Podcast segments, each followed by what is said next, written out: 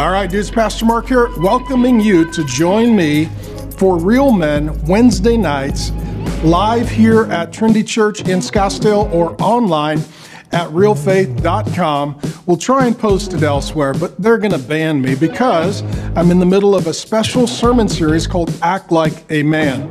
If you are offended by that, you need to watch it twice because you need a lot of work. In each sermon, I'll go through the reasons why God made men, why it's good to be a man, and how to be a man that is a blessing to women and children like Jesus Christ, the God man, who is our perfect example. Uh, this is going to be a fun time. It's going to be super theological, super practical, and as always, you'll get a bit of comedy. So, dudes, grab a Bible, grab a notebook, put your belt on, show up, get it together. See you on Wednesday. First off, I would just like to honor my father and uh, just thank you for for planning this church, for leading our family, and for for blessing every man in this room. Could you just welcome him and uh, join join me in honoring my dad for being the man who he is? Thank you, Dad. I genuinely love you, and uh, it's a blessing to be up here with you, men. Um, thank you for showing up tonight. I know um, I'm I'm over our youth ministry, so a lot of our kids this week or last week did not show up because it is fall break right now. But apparently, you guys did not get the memo. In real life, you don't get fall break. So thank you to each one of you who is here. Um, before I kick off in First Corinthians, I want to give a little bit of a personal background, just who I am. Um, what my values are and the reason why um, I, I think that I have something to share with you, men, from the Word of God tonight. Um, my name is Zach Driscoll. I am one of five Driscoll kids in our family. I'm the oldest boy, um, so second in the order, oldest boy. And uh, I grew up in ministry. Um, I think we actually have a photo of me as a little kid. This is when I got baptized with my dad on stage.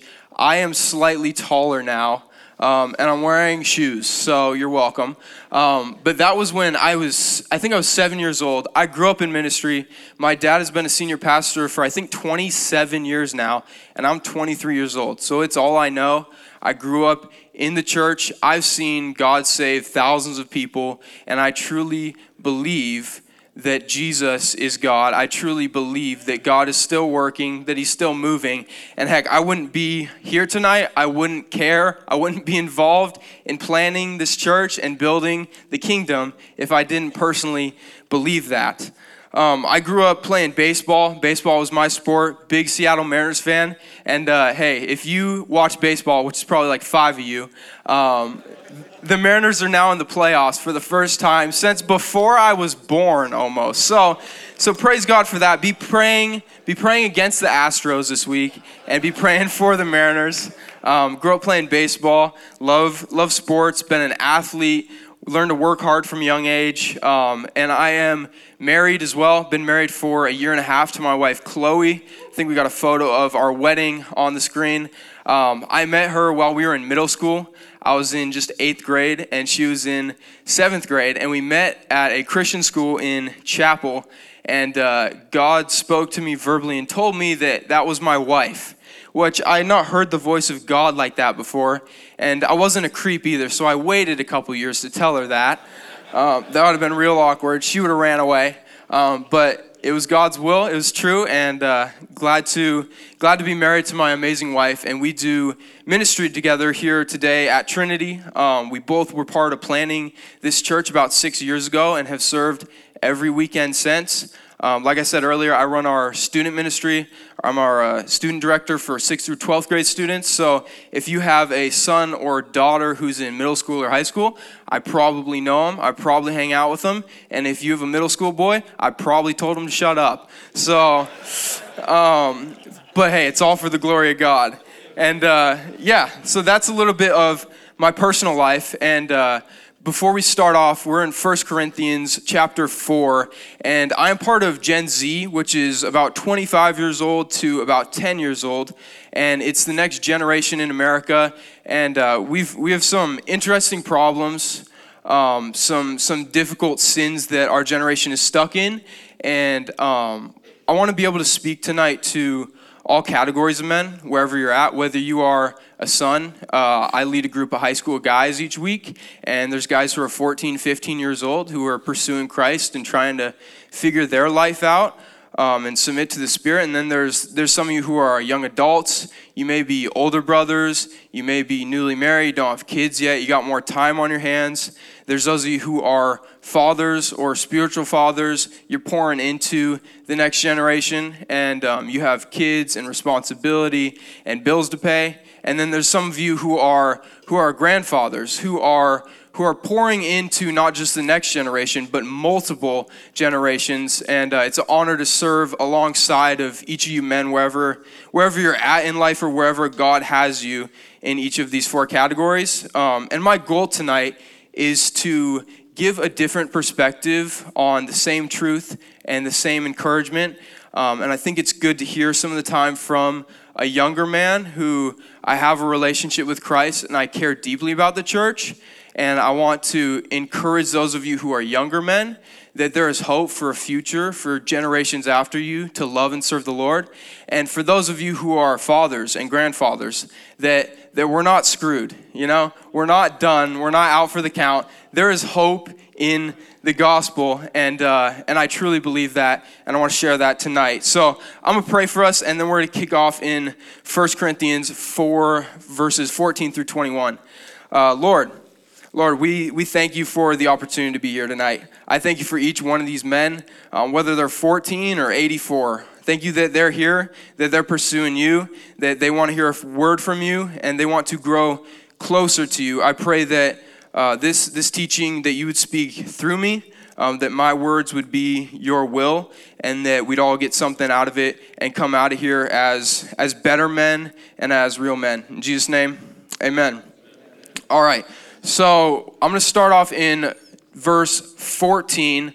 Um, a quick overview.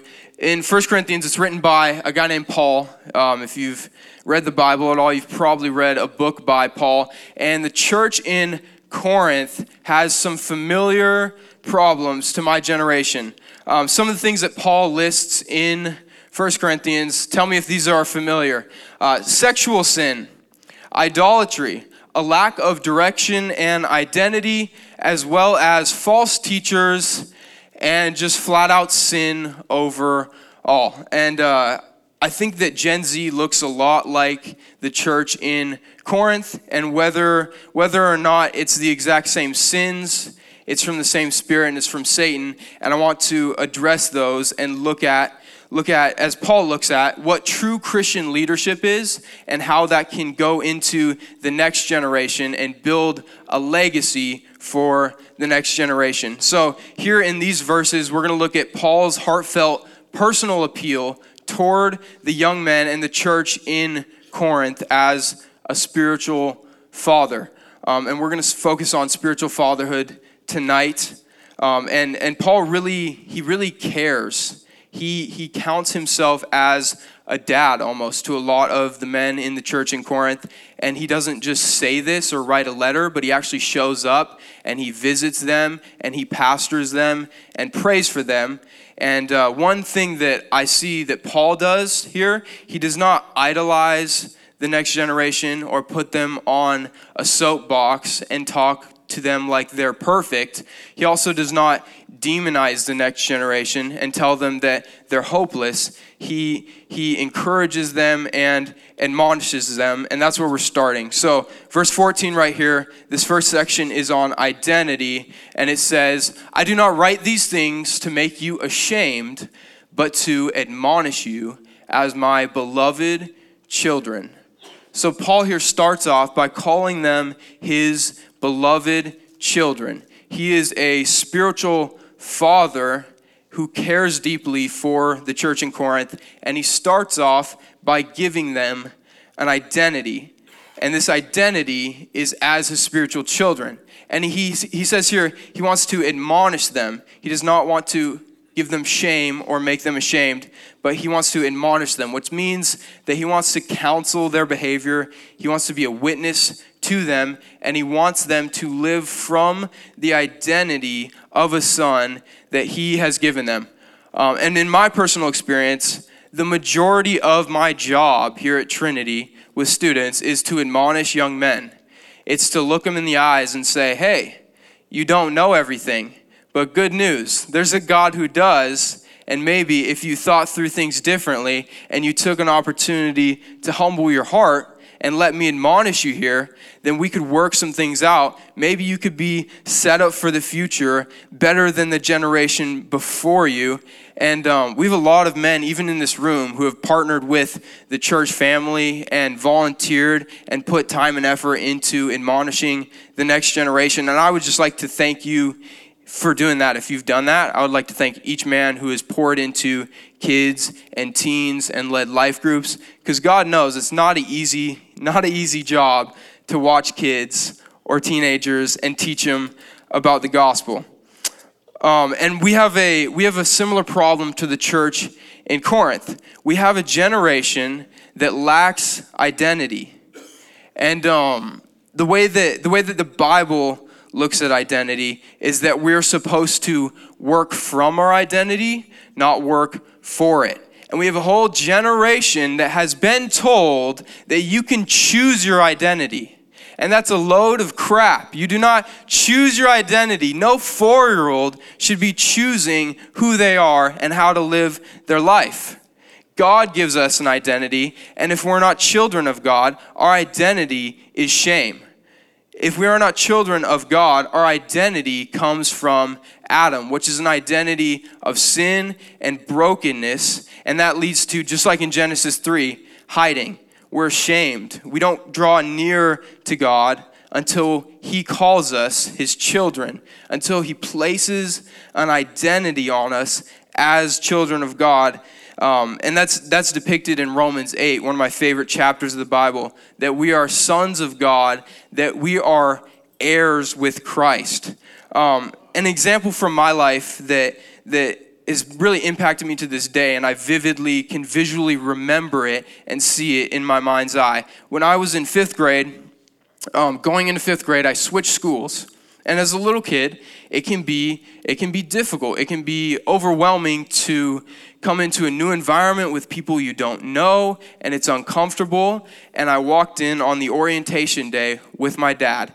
And my dad's standing next to me, just little me, and I'm I'm shaking, I'm scared. I'm trying I'm trying to put the tough guy look on my face like any little kid does.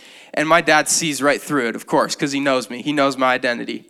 And he looked at me and he got down on my level, which he can't do anymore because I'm I'm six foot two and he's not. Um, but he got down on my level when I was in fifth grade, and he looked me in the eyes and he gave me an identity. He gave me an identity that I could live out of. And what he said, he said, Zach, look at me. I love you. You're my son. You are going to be okay. You can do this. And here's why. He said, You're a leader. He told me, You're a leader. And he put that identity on me when I was in fifth grade. And that was a beautiful thing because I had not looked at myself as a leader. I was timid. Um, I, was, I was afraid in that moment, and I did not feel like a leader. And I, my dad walked out of the classroom that day, and the rest of the day, in my head, I knew I was, I was going to be okay.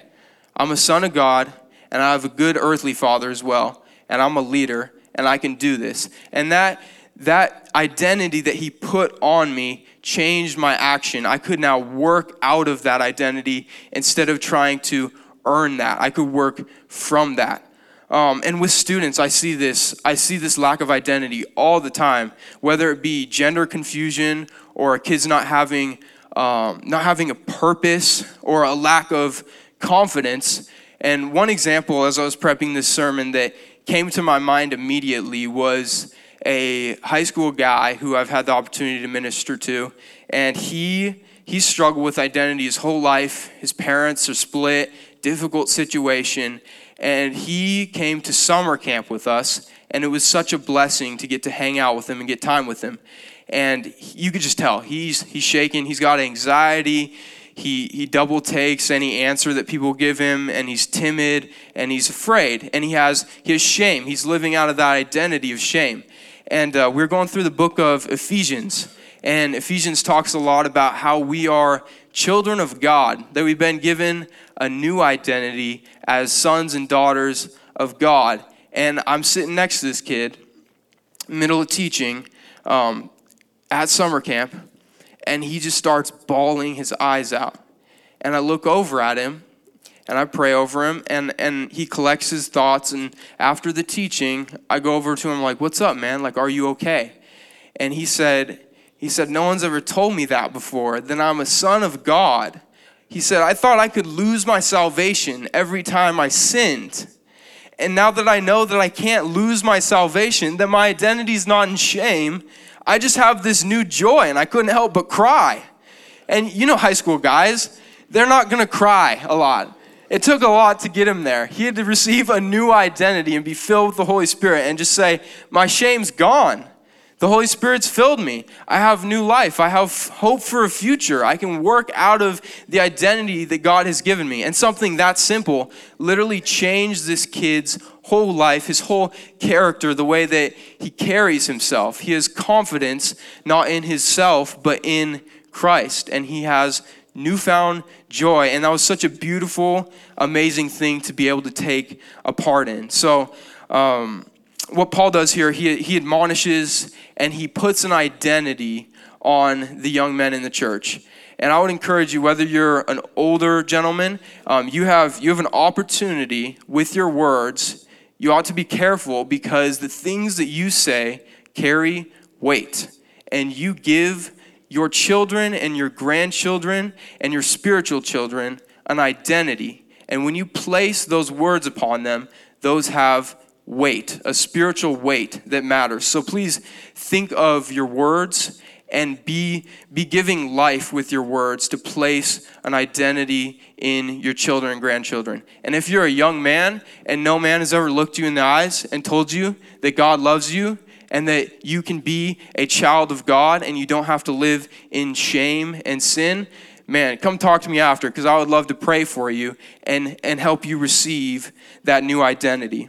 Um, this takes us to verses 15 and 16, uh, where he goes on to talk about leadership. And it says, For though you have countless guides in Christ, um, some translations say 10,000 or tens of thousands, you do not have many fathers. For I became your father in Christ Jesus through the gospel. And I urge you then, be imitators of me.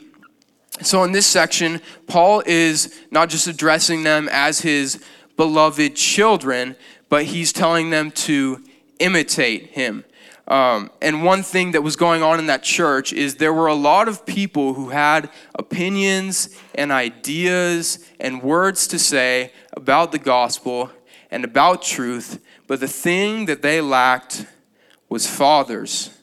And see, in our culture and their culture, this lack of identity caused a lot of problems. It caused young men's eyes to wander, it caused idolatry, it caused sexual sin, and it opened up young men to darkness that they shouldn't have been opened up to.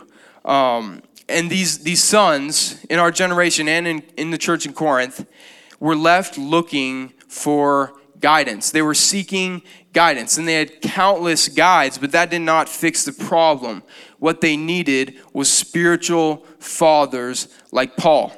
And I think today in culture, we have a lack, an utter lack of spiritual fathers. And this leads a generation, my generation, Gen Z, it leads us looking to social media and YouTube and Google and horrible examples of, of quote unquote men of what it looks like to be a real man. And we're not finding that in culture. We're just finding ungodly, countless guides.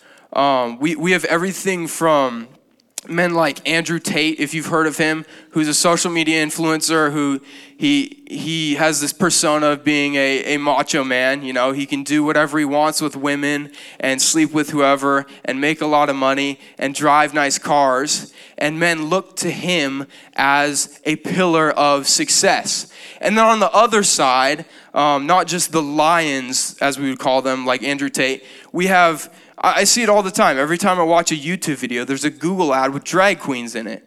Like, come on, that's not an example of a real man. That's not an example of a spiritual father that I want the next generation to follow. And we have this, this unhealthy balance of drag queens and men like Andrew Tate, and there's no spiritual fathers to actually guide men in the spirit and in God's word in between and this, this chasm that we've created has left has left a whole generation without identity and with a complete lack of leadership. Um, our men's director mark sturton i love mark wherever you are thank you for your leadership. Um, he says this all the time. If you're one of our men's leaders you know this. Leadership is influence. Leadership is influence and if you are a leader and you want to influence people, they will end up imitating you. If you have a son, if you have a little boy, or if you ever had a little son or raised a son, you know this. You know that everything that you do as a father, your child is going to imitate you. If you drink coffee in the morning, your four year olds want to drink coffee in the morning. If you like football, your kid's going to want a jersey and he's going to want to sit on the couch while you drink a beer and drink from a sippy cup and watch football with you on Sunday.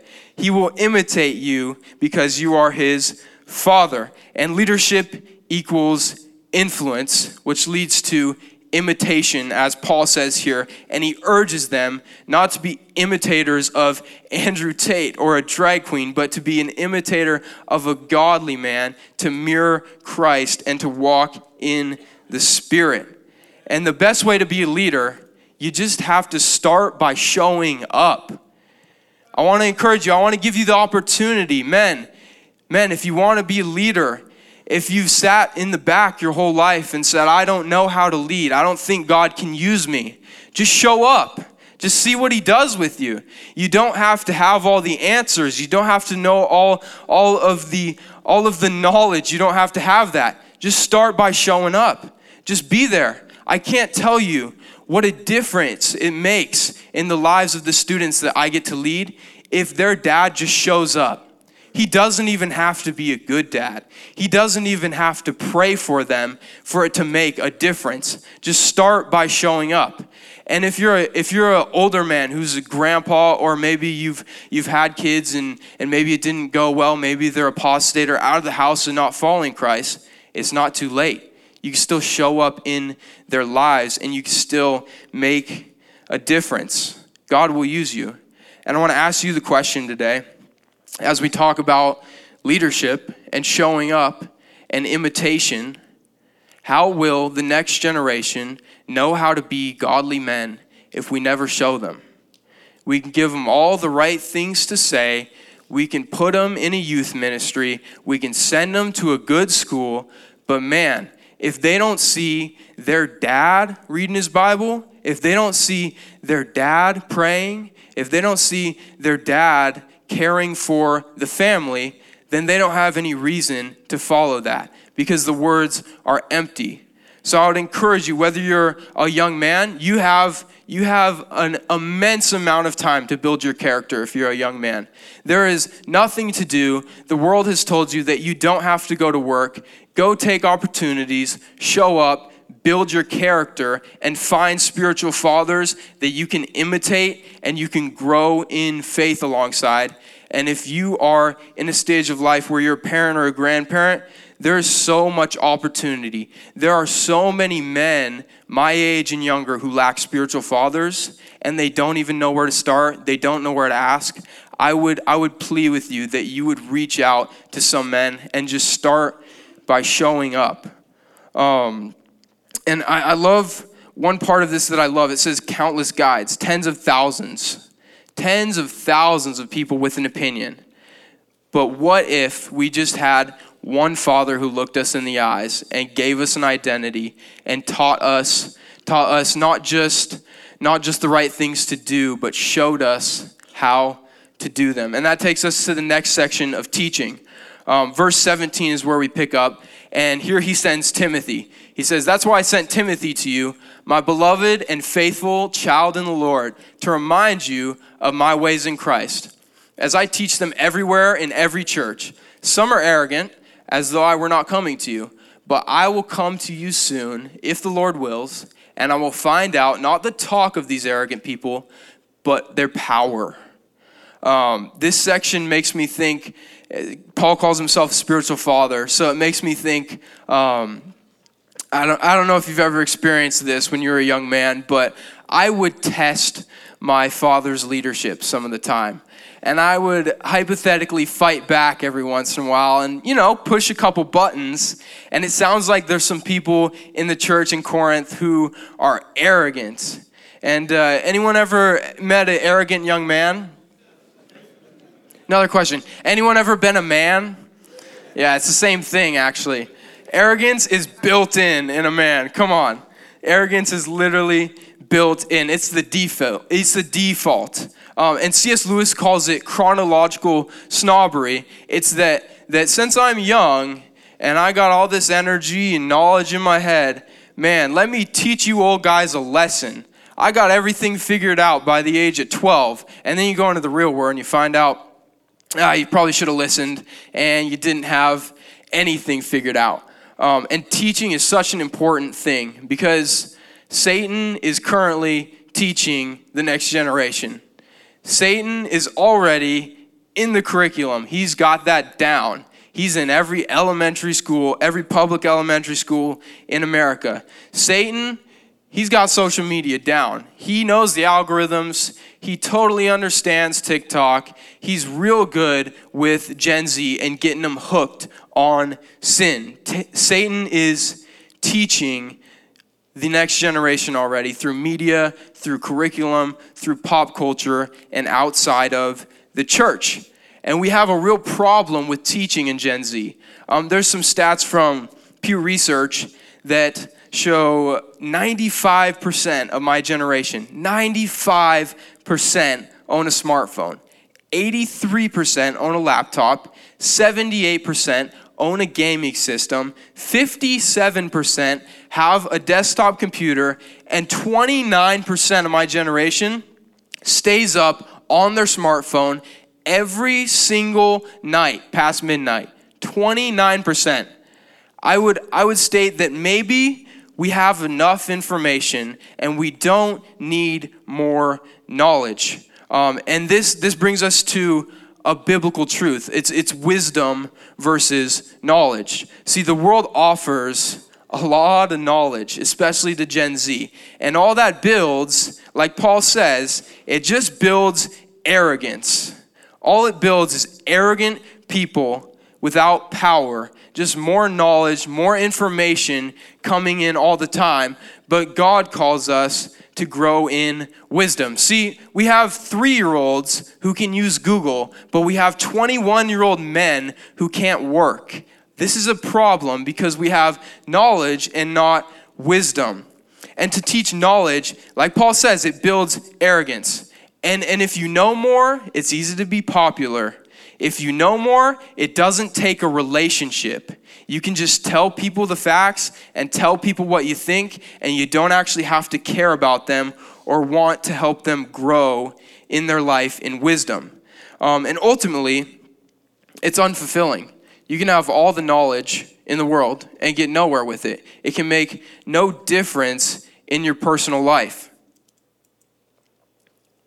And we see this with Gen Z. They're the, they're the uh, most educated generation but we're also how we also have the least purpose out of any generation ever. So the education, the knowledge, it hasn't fixed it at all. And the difference between knowledge and wisdom is here that, that wisdom, it's not easy. It's a lot more difficult to grow in wisdom. And you need, you need the Holy Spirit, the Spirit of wisdom, to guide you in wisdom and that will lead to gener- generational change and regeneration and faithfulness and legacy that is completely different than if you just give someone a textbook or give them knowledge. And that is the difference between knowledge and wisdom that I want, I want us to look at as men of God tonight. That, that there's power in the spirit of wisdom. That, that there's arrogance in knowledge without the spirit. And we don't need more information, we need more of God's information. And um, sometimes, as Paul says here, I love this. He speaks like a father. He says, he, he, he, he comes to remind them. He sends Timothy to remind them. And if you have a kid, man, they need reminding some of the time. If you ask your kid to take out the trash, you're going to have to ask them six more times before it actually happens because children need reminding.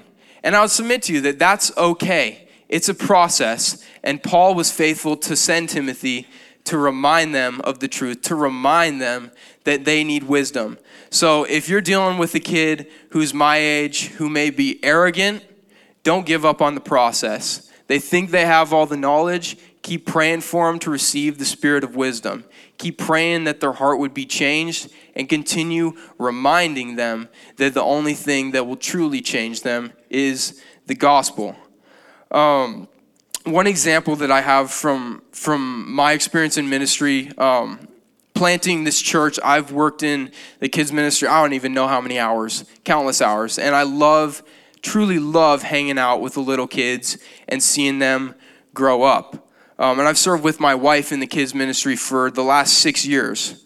Um, and and our influence, we've we've been able to see kids in pre-K, kids who have literally pooped on me, are now in my youth ministry, and I think I don't think they remember it, so it's not awkward, but I remember it. So in case I ever need to use it against them, you know, it's like, hey, hey, Jim, sit down. Remember that one time in pre-K where you pooped on me? Yeah, we're not doing that again. I could embarrass you in front of everybody, so stop talking. Um, and we've seen these kids grow up. We've seen these kids meet Christ. We've seen these kids get baptized. We've seen these kids serve in the church. And it's such a beautiful thing to be able to, to have that responsibility to teach them and to remind them. And some of these kids, man, they need a lot of reminding. I had a middle school boy who I've known him for over five years and I saw him every single week from like fourth grade all the way through middle school. And you know what? He needed reminding. It took him five years of me telling him the gospel and other people at this church telling him the gospel for him to finally realize that he needed Jesus. Who'd have thought? Who'd have thought, right? Like, it's like I just told him, and this light switch went off one day. And I was more surprised than he was. I was like, I've been telling you this for five years, buddy. Like, thank you for waking up and writing something down. This is amazing. Um, and a couple weeks ago, I kid you not, he came to me and he walked up. He was like, Hey, Zach, how you doing? Like, hope you're doing well. Um, thanks for praying for me this week. I have a question. I have a question about Leviticus 19, verse 28. Um, what do you think on the Old Testament stance on tattoos? And I looked at him and I saw this kid, and I remembered when he was in fourth grade, and he would scream and cry and tell me to shut up and go away. And I just remembered the last five years, and now this kid is asking me Bible questions about Leviticus 19:28. Like we've come a long way, and he needed he needed some some reminding. Amen. And it's such a blessing to be able to be a part of that process. God is so good. Um, and this, this is where we're going to end tonight with, with worship. So, as we give the next generation an identity in Christ, as we tell them that they need to submit to godly leadership and find spiritual fathers, that they need to be taught the Word of God and the will of God, and to walk in the Spirit of God, we also ought to teach them how to worship. And that's where Paul picks up in verse 20 right here says, For the kingdom of God does not consist in talk, but in power. And he asks a question. It's kind of a backhanded question here. He says, What do you wish? Shall I come to you with a rod or with love and a spirit of gentleness? He says, What do you want? I can bring the wooden spoon and spank you, or we can hang out and have a good time, and I can be gentle with you. Uh, and we have this generation lacking fathers, and they don't understand what a relationship with a God who is a father is like. If we don't have fathers to look up to, we don't understand the beauty and the connection that we have with God the Father, the source of life, the creator and the holy God. Uh, and that leads that leads my generation, it leaves us in a place where we don't know how to properly worship.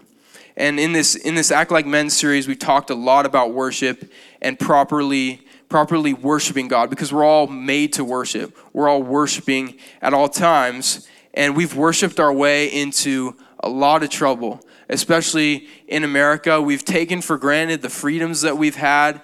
Um, we've lived in idolatry and sin, and we've run away, like the prodigal son, we've run away from God the Father, and we've also run away from any spiritual fathers that we have.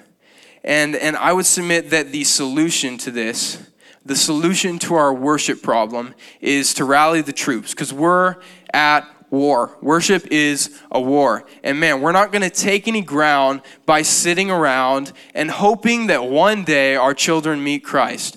Hoping one day that the kids of Gen Z would learn how to worship. We ought to rally the troops and bring men together, like all the men in this room, to worship God, to come together, to raise our hands, to say, Thank you, God. You deserve all of the glory. You deserve all of the praise, and we give you that. Man, if your sons are in here with you and they see you raise your hands in worship, they see you on your knees praying, they see you submitting to spiritual leadership, that will change the trajectory of your family's legacy. It's such a beautiful thing that we get to be a part of that. And Paul says that, that the kingdom the kingdom that we're building as we rally the troops, the kingdom of God does not consist in talk but in power. And that power that we live by is the Spirit of God. We are filled as Christians with the Spirit of God to advance the kingdom so that we can understand the Word of God. And this Word of God, it's not just words on a page, it's not paragraphs and lines. It's the will of God written down so that we may advance the kingdom and we know the truth that God wants us to live by in worship. And, and one thing I was thinking of as I was prepping this message, um, we often we often use the term gentleman and i was thinking about how, how do i come up and talk to the men? Do i do i introduce myself and say hello gentlemen? And i thought what a stupid stupid thing. None of the men in here are gentle men. Like come on. There's men in here who could literally pick me up and throw me through a wall. And i'm kind of scared of that. Um, but the good news is that is that through somehow through the spirit of god men who could throw me through a wall, I see them in the back afterward playing with kids and getting their son's juice boxes and hanging out on the play set and, and hugging little girls and, and putting hands on their wife in prayer and loving the people around them and worshiping together. And I love that. I love that I get to be a part of this church and see men who are gentle, not by accident, but gentle by the Spirit. And I'd say that's real power. That's real power. Yeah.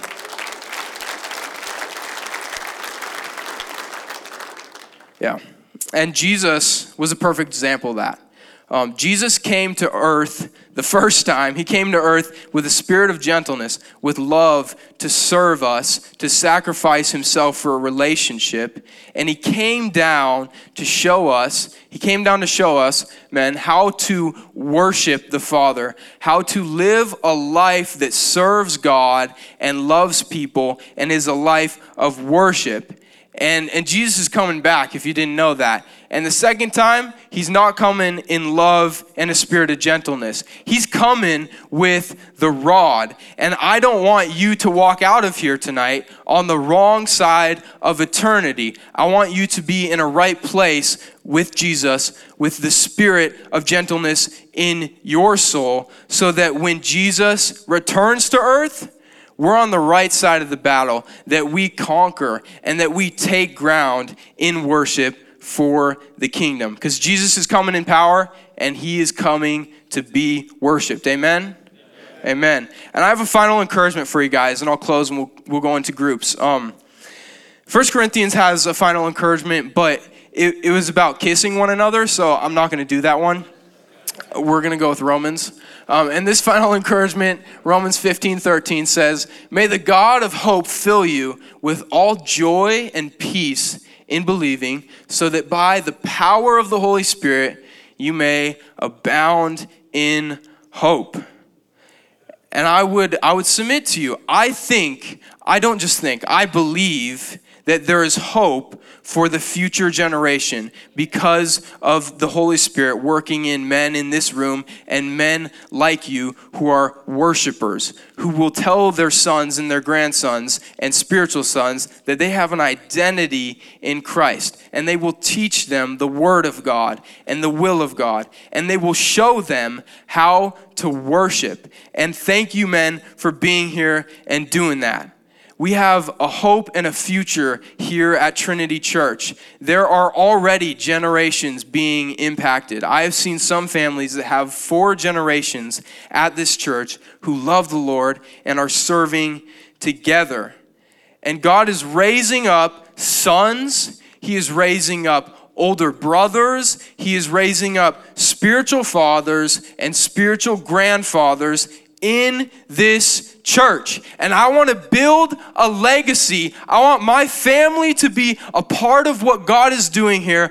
I want my wife to be here and see the power of God moving. I want to raise my future kids here because I know that God is raising up men who are filled with the Spirit of God to go and take ground, to go worship, and to go impact the next generation. So I would encourage you, men, this church is in good hands. And that's because you are good men filled with the Spirit of God. And that's all we can ask for. A community that is led by men who love the truth, who love the Word of God, who are spit, filled by the Spirit of God to be worshipers by the power of the Holy Spirit. And that is the key to the next generation. Thank you, men. Pastor Mark here saying thanks for joining me for this special series of talks at Real Men. Uh, if there's anything we can be praying for, any questions you have, send it to hello at realfaith.com. And if you've got a complaint because you're triggered and offended, please send that as well to hello at realfaith.com. We have got a team standing by to delete your comment immediately.